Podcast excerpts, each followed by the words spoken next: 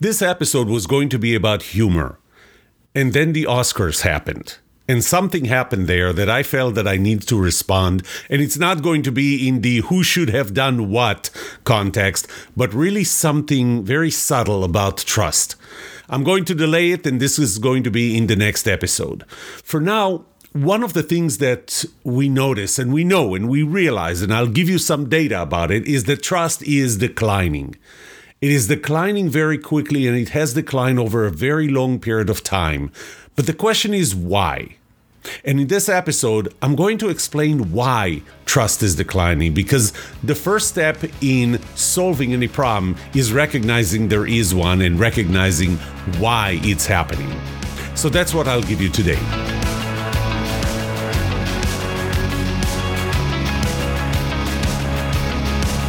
Welcome to the Trust Show. I'm Yoram Solomon, your host, the author of the Book of Trust, and facilitator of the Trust Habits Workshop. My mission is simple I want to help you form habits that build your trustworthiness, because the answer to this question will have the biggest impact on your personal and professional success or failure. Can I trust you?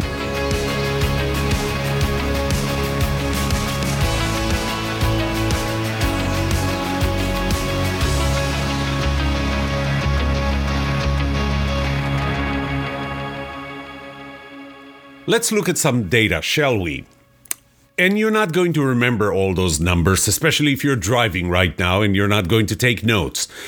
Pew Research found that the level of trust we have in government has declined. During the Vietnam War, when you would think with all the anti war demonstrations we would have the highest level of trust in our government, uh, the lowest level of trust in our government, we actually had the highest, 77%.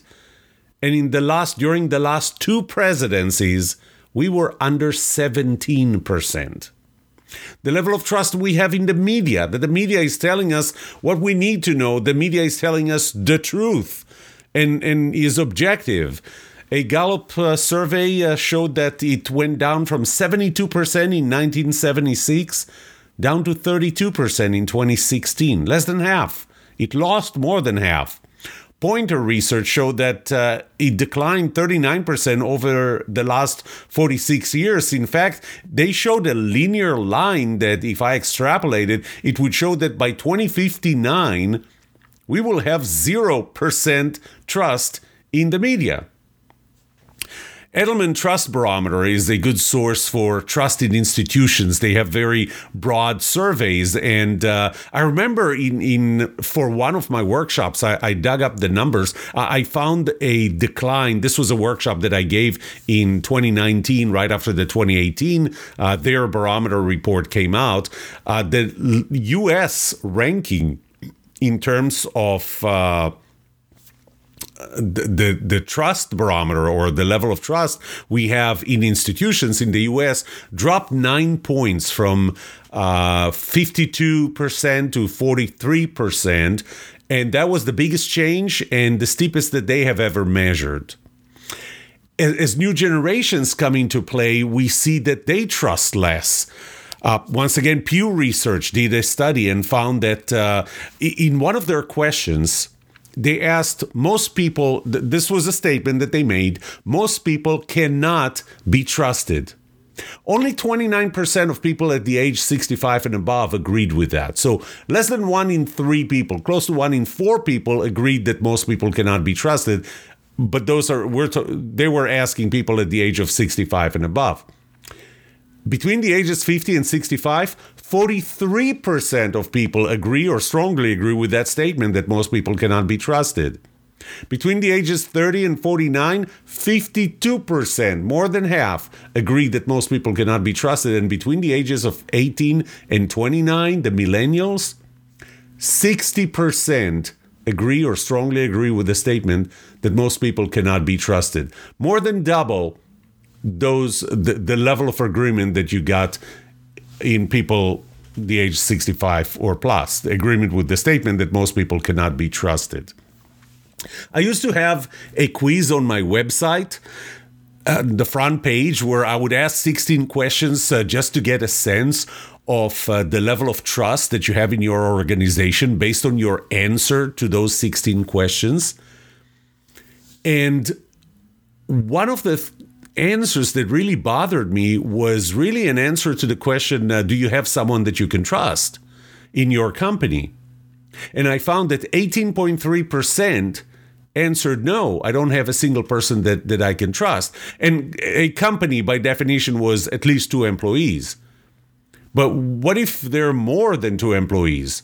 Well, companies with more than 100 employees, that number was 14.3%. One in seven people in a company with more than 100 employees said they don't have a single person that they can trust. It gets even worse when I talk about companies, uh, not, not worse in percentage, it's just that you would assume that in a company with a thousand employees or more, the, the probability of you not finding a single person you can trust in the entire company should be zero, but it's not. It's 9.6%. One in 10 people working for a company with more than a thousand employees said they didn't have a single person that they can trust. So, this is just some data that I collected. There's a lot more data than that, but I just wanted to start with let's at least agree that the level of trust is declining. It's the level of trust we have in government, in the media, in institutions, in other people. And that's the important part in other people, in my employer, in, in my boss. The level of trust is declining. What I'll do next is explain why.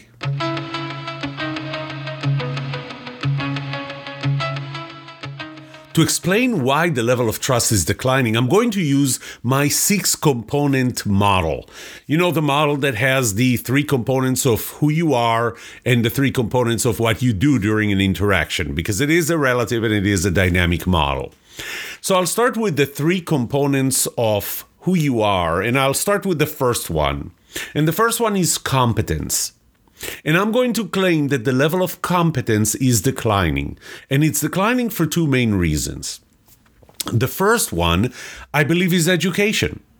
I believe that we are lowering the bar on education at all levels of education, from K through 12 through higher education and graduate schools. I believe we lower the bar.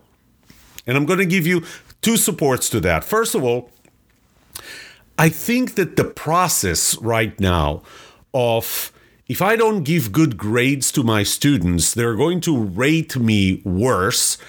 And as a result, two things might happen. One is that uh, students, other students, are not going to want to attend my class, and then my class is not going to open because there is a minimum number of students that have to be enrolled for your class to open, and then you don't get paid if you're an adjunct or or if you are a, a any other professor or instructor or teacher that really depends on the number of students for a class to open. So what do I have to do to make sure that my class opens and, and that I get paid if, if that's my main source of income? Fortunately for me, it's not. I have to give high grades. And if I give high grades and students fo- focus on their grades, they're taking the class to get a good grade and so that they get their diploma and, and graduate on time and, and get a job and, and whatever. I'm going to have to give them good grades. I'm not going to give them low grades. And if I give them good grades, they're going to give me good ratings. Good ratings, other students will enroll, other students will enroll, the class will open, and I will get paid at the end. I'm not sure that that's a very healthy cycle here that promotes the quality of education as opposed to the quality of grades.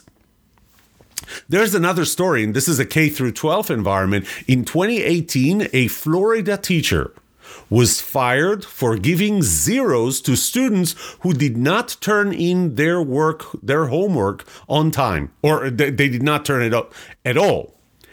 Parents complained the school policy was that the lowest grade that a teacher can give is 50%. Teachers are pressured to give reasonable grades, even high grades, for low performance. You tell me, what message does that create? Does that increase competence or reduces competence?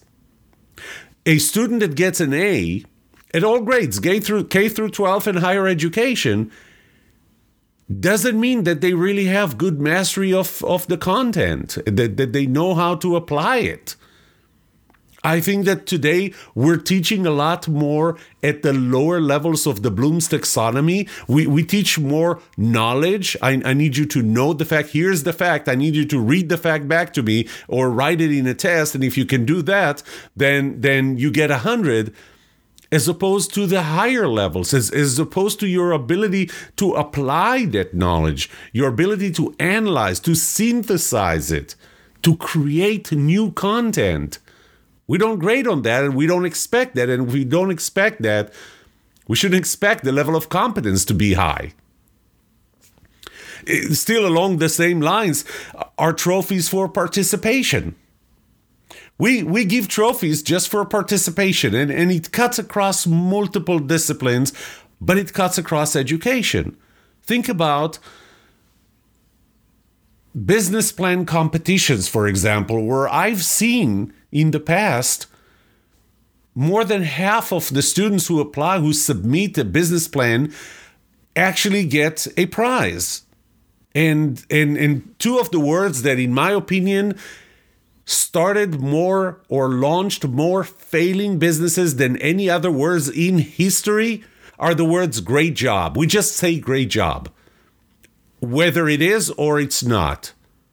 And what we're doing when we say great job when it's really not is we lower the bar. We lower the expectations for performance and therefore we lower competence. We all know about the great resignation. It's hard to find employees. And if it's hard to find employees, I just read recently somebody posted, I think it was either LinkedIn or Facebook, that uh, she asked the question Is it true that, am I the only one who feels that the quality of service is going down?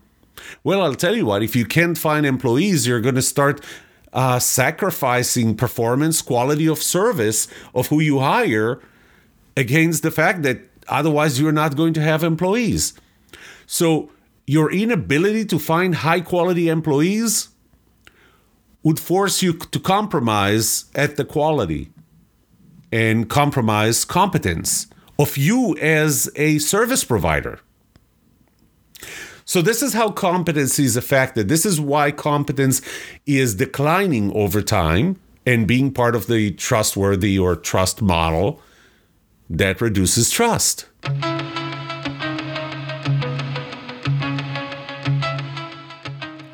The next component in the model is personality compatibility. And, and we suffer from an ever decline, or actually, I should say, increase in political polarization. I would say decline in the agreement, a decline in, in across the aisle agreement. MIT has done a study that showed that the agreement across the aisle between Republicans and Democrats declined from in 1977, that number was close to 13,000 agreements in roll call votes across the the aisle between Republicans and Democrats. Even though the number of roll call votes went up 75% between 70, 1977 to 2007, the number of agreements went from 13,000 to 181. That's a dramatic decline in agreement across the political lines, which also suggests the political polarization we're in. One of the other things that happens is our personality compatibility doesn't mean that we agree on 100%. Uh, we actually don't need to agree at all. We may be complementary, not be identical, be complementary, but that, that's a topic for a discussion of personality compatibility. Uh, the more important part is that in some areas where we disagree, we will not trust each other. And the big question is how much do we prioritize them? And the problem is that we're starting to prioritize issues that maybe we haven't prioritized in the past, but now we do. And that brings to light the disagreements that we have. So think about topics like guns or, or gun control, abortion, uh, immigration, healthcare. So we are changing our we're bringing those issues where we strongly disagree we're bringing them up in priority and because of that the personality compatibility component goes down Now, one of the things that contributes to our uh, polarization is this this whole social media. I'll call it an echo chamber. Chamber. What social media does, because you can't get exposed to 100% of the things that get published by the thousands of people that you are in in quote marks friends with because you, you can't get everything from everyone what social media does is what what appears to be pretty innocent they're letting you hear more from people who are like you, people that, that you typically interact with. But this creates some kind of an echo chamber. I, I don't hear opposing opinions very much because, frankly, social media doesn't uh, doesn't bring it to me. I hear mostly from the people that are like me, and, and what I hear is my own echo. And that only creates more polarization because I don't hear the other people. I don't hear counter arguments to mine. Another thing that I'm going to spend a whole episode talking about is that we are changing from looking at things as two dimensional. You know, when we have an argument, we're, I'll call it reducing dimensions, the number of dimensions. So, take, for example, one of the biggest arguments we have, especially during elections and right after elections, is this balance between voting integrity, and that is assuring that there are no false or fake votes, versus voting rights, which is making sure that everybody gets access to votes. And we focus on the tools instead of focusing on the the, the destination, the end because the way we look at it is we, we balance once against the other. Voting integrity, to increase voting integrity, it has to come at the expense of voting rights. So, take, for example, voting ID. Uh, voting ID, some people look at voting ID as a way to ensure voting integrity. Not having voter ID means that you are not assuring vote, voter integrity. On the other hand, other people look at if you require voter ID and not every person has the ability to get a voter ID, then you're preventing people from voting. We're looking at it as a single dimensional issue. It's one or the other. Where in fact, if we added a dimension, we should look at it as a two way, uh, as a two dimension question how do we increase voting integrity while increasing ac- access to voting for people to exercise their right to vote? Because if we started looking at it as two dimensional, then all of a sudden we don't really have an argument because there's nobody who's going to say, I only care about voting rights, I don't care about voting integrity. No, everybody cares about both of them. But because we're pitting them one against the other, because we're putting them on a single dimensional line, then it's really becoming a matter of priority what's more important to you and that's that's the direction or the end of the line where you're going to be so this is what we're doing to our personality compatibility and this is why personality compatibility goes down and because that's part of your trustworthiness or trust overall then trust declines.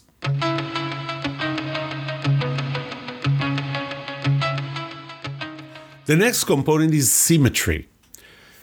Symmetry and fairness is, is a subset of, of symmetry. Equality is on the decline. We all know that there is a significant pay inequality between men and women, blacks and whites, and, and so on. That, uh, that part actually as much as it is still there, it's not declining. It, it's staying the same. But on the other hand, take the CEO, the chief executive officer pay disparity. That is increasing. For example, the year I was born, 1965, the ratio between the CEO pay and the average pay in the company for, for non CEOs was 21 to 1. Still, you know, if you think about that, the CEO makes more than 20 times more than the, the employee. Can we justify it by the role of the CEO? I don't know, maybe. Did the CEOs increase in their role by 1989 to justify going from 21 to 1 to 61 to 1? I don't think so, but between 1989 and 2020, so this is not even 40 years. I mean, that's barely over 30 years. That number went from 61 to 1 to 351 to 1 ratio. The CEO makes 351 times more salary, more pay than you do. What do you think that does to affect symmetry? Uh, other things uh, around symmetry, I think, are the some transitions that that we're seeing between us being on the same side, being um, inspired by the same vision and the same mission. To I'm there just to get paid and and if I'm there just to get paid, you you see more practices of internal competition, uh, competition for pay increase, competition for um, promotions, and, and and things like that that cause the symmetry to go down. And if symmetry goes down, trustworthiness goes down. And one of the reasons this is all happening is because we are more focused on ourselves at the workplace. The world revolves more around me, and I'll talk more about that a little later.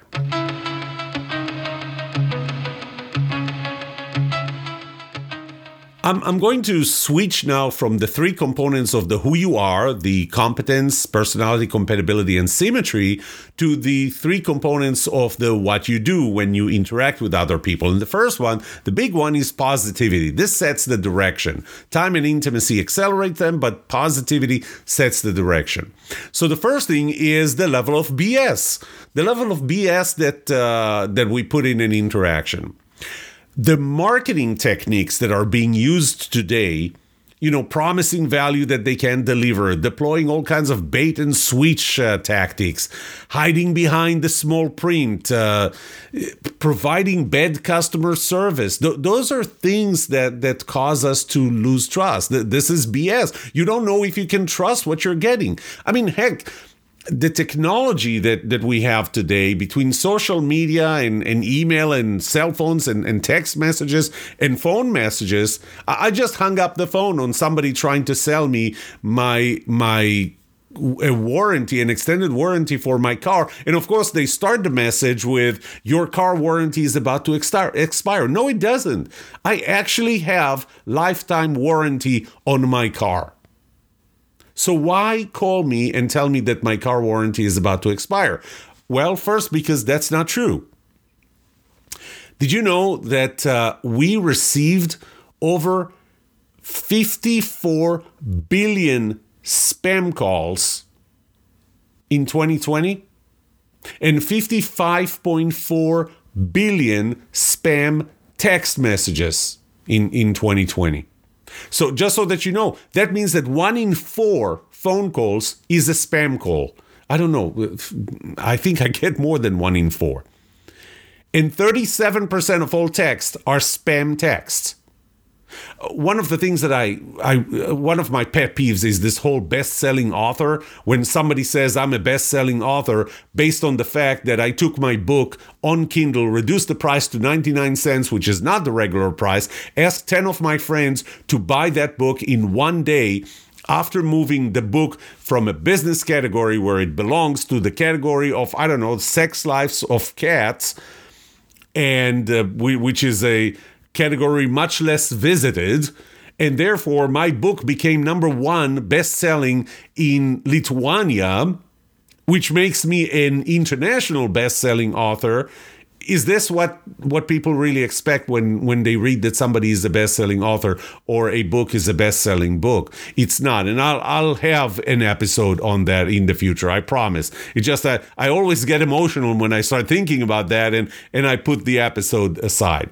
So those marketing techniques they cause us to trust less to whatever somebody tells you you assume that that it's bs cybercrime identity theft. Identity theft resource center showed that the number of data breaches went from 614 cases in 2013 to 1529 cases in 2017 more than 2.2 billion victims were, were exposed in 2018. This is not just marketing technique. This is we're trying to steal something from you. We're stealing your identity so we can start a, a credit card and so on, but we're stealing something from you. There's a group called the AITE Group, A I T E, and they claim that 47% of Americans experienced identity theft in 2020 alone, and that the losses added up to $712 billion, which is 42% more than the year before. So when you get all of this, you tell me how confident are you? How much can you trust what somebody tells you? Knowing that either they're trying to just, you know, provide value that you don't deliver, sell you something that you don't need uh, for much more than, than it's valued, or actually trying to steal something from you.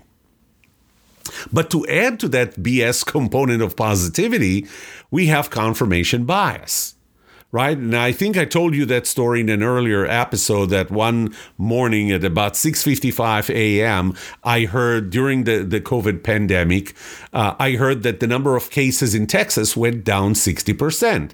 Well, that's great news.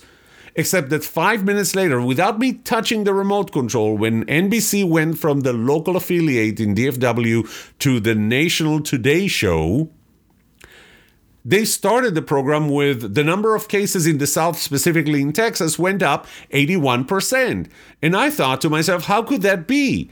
How could it be that within a span of five minutes, two affiliates of the same network would report a decline of 60% and an increase of 81% in the same thing. And so when I checked their data, the CDC data showed that they were both actually right. It went down 60% over the last month, but it went up 81% over the last week. So they just gave us pieces of information. They didn't give, give us the whole truth. They gave us a piece of the truth that supported what they wanted to say next. And in the Texas case, specifically the local affiliate, they talked about minus 60%, which was kind of justification for the governor to ban mask mandates. We don't need mask mandates if, if number of cases went down 60%. The national program showed 81% increase because they wanted to uh, encourage everybody to go get vaccinated. The political correctness efforts and and we became a, a country of political correctness and i would probably say world full of political correctness that has a big impact because when somebody says something to you, do they really say what they mean? Or are they pressured to say something? Maybe they're afraid of being sued, and that was the topic of my first TED Talk in, in 2018. When you hear an apology, is it real or is it trying to achieve something? All of that goes under this, this umbrella of what I call BS and, and that's part of positivity. And, and it's really part of negativity because it's going downhill and because it's going downhill, because the level of cybercrime is going up, you don't know who to trust. You, you assume everything is BS. Because of the marketing techniques that are being used, you assume BS. Because of confirmation bias becoming more pervasive, you assume BS. Because of the role the political correctness takes, you assume BS in, in what you hear. You trust the other person less because of that. The second part of, of uh, positivity is empathy. And th- this is where, you know, the world revolves around me. There was a study done in 2017 that used the World Values Survey database. And based on that database, what they found was that over a period of 51 years in 78 countries, the level of uh, what they called it uh, was individualism, practices, and values it went up by 12%. So we're more individualistic, which is really a, way to say, a nice way to say the world revolves around me. Well, you might say 12% over 51 years, not a big deal, but in English speaking countries, including Australia, UK, Canada, Ireland, New Zealand, and guess who? The US. That number was not 12%. It was 60% in practices and 69% in values we believe that the world revolves around us. We believe that, we practice that, and we show that as our values. And that's another reason why the positivity of interactions is going down. And as a result, guess what? Trustworthiness and trust are going down.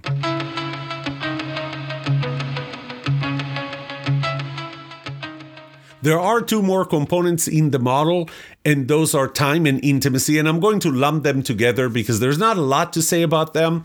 Uh, if you remember, I talked about Robin Dunbar, who's a British anthropologist and I believe psychologist as well, social psychologist, uh, that that looked at the size of our brain, our, our uh, neocortex, I believe, and find that and found that we can accommodate in our brain a limited number of friends, and he put it at 150 friends at a certain level. So those are uh, he calls them kind of real friends, uh, acquaintances, uh, however you call them. Well, what do you do when you want to put there five thousand friends, and I'll put the word friends in uh, quote marks on Facebook or LinkedIn? You don't know really who they are, but those are the people you interact.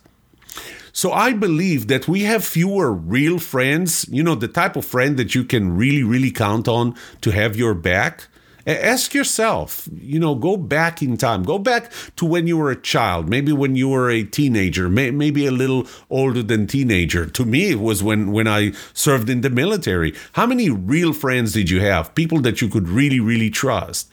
You have fewer and fewer of those uh, with, with time, but you have more virtual friends that you can't really trust. I mean, really, can you trust 5,000 friends you have on Facebook? So that, that's kind of uh, between the this is the number uh, more of lower value, lower connection. We also don't have time to interact with all of them. So the the time component or, or the intimacy, the, interact with them face to face. No, we interact with them over words only on on Facebook, right?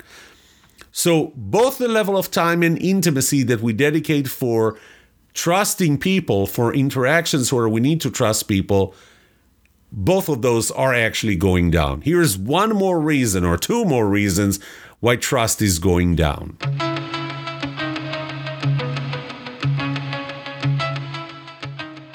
In this episode, up until now, I talked about the six components of trustworthiness and I showed you the decline in each and every one of them to explain why there's an over- overall decline in trustworthiness and therefore in, in our trust, the trust that we have in people.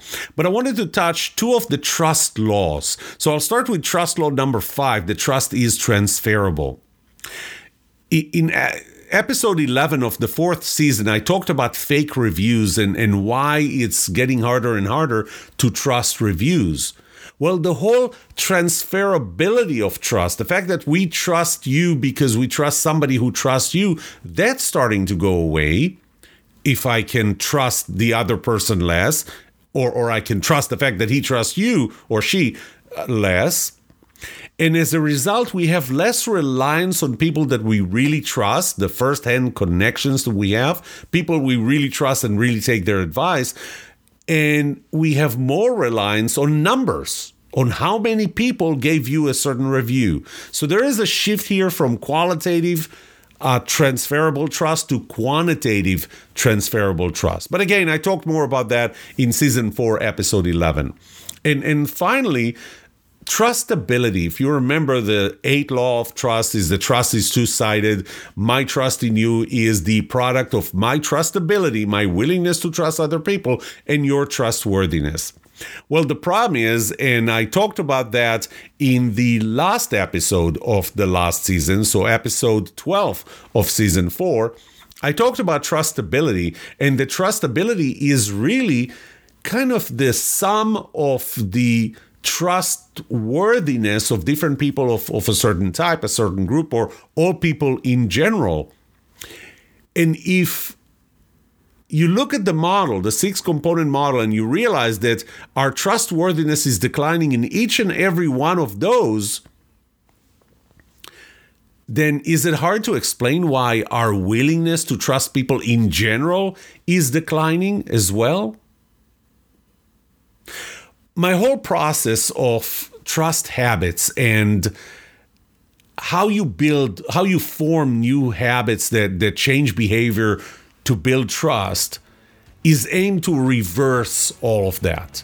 But in this episode it was it was important to me for me to explain to you why is trust declining. I hope i achieved that What would you like to know about trust and trustworthiness? Let me know and I'll answer it in a future episode. I would love to hear from you. Email me at yoram at thetrustshow.com. If you like this episode, subscribe to the show so you will automatically get notified when I release a new episode.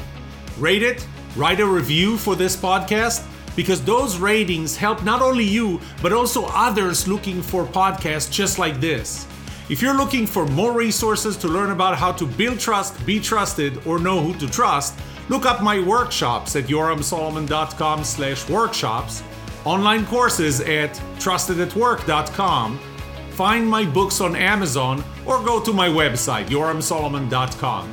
And remember one thing, the answer to these two questions will have the biggest impact on your personal and professional success or failure.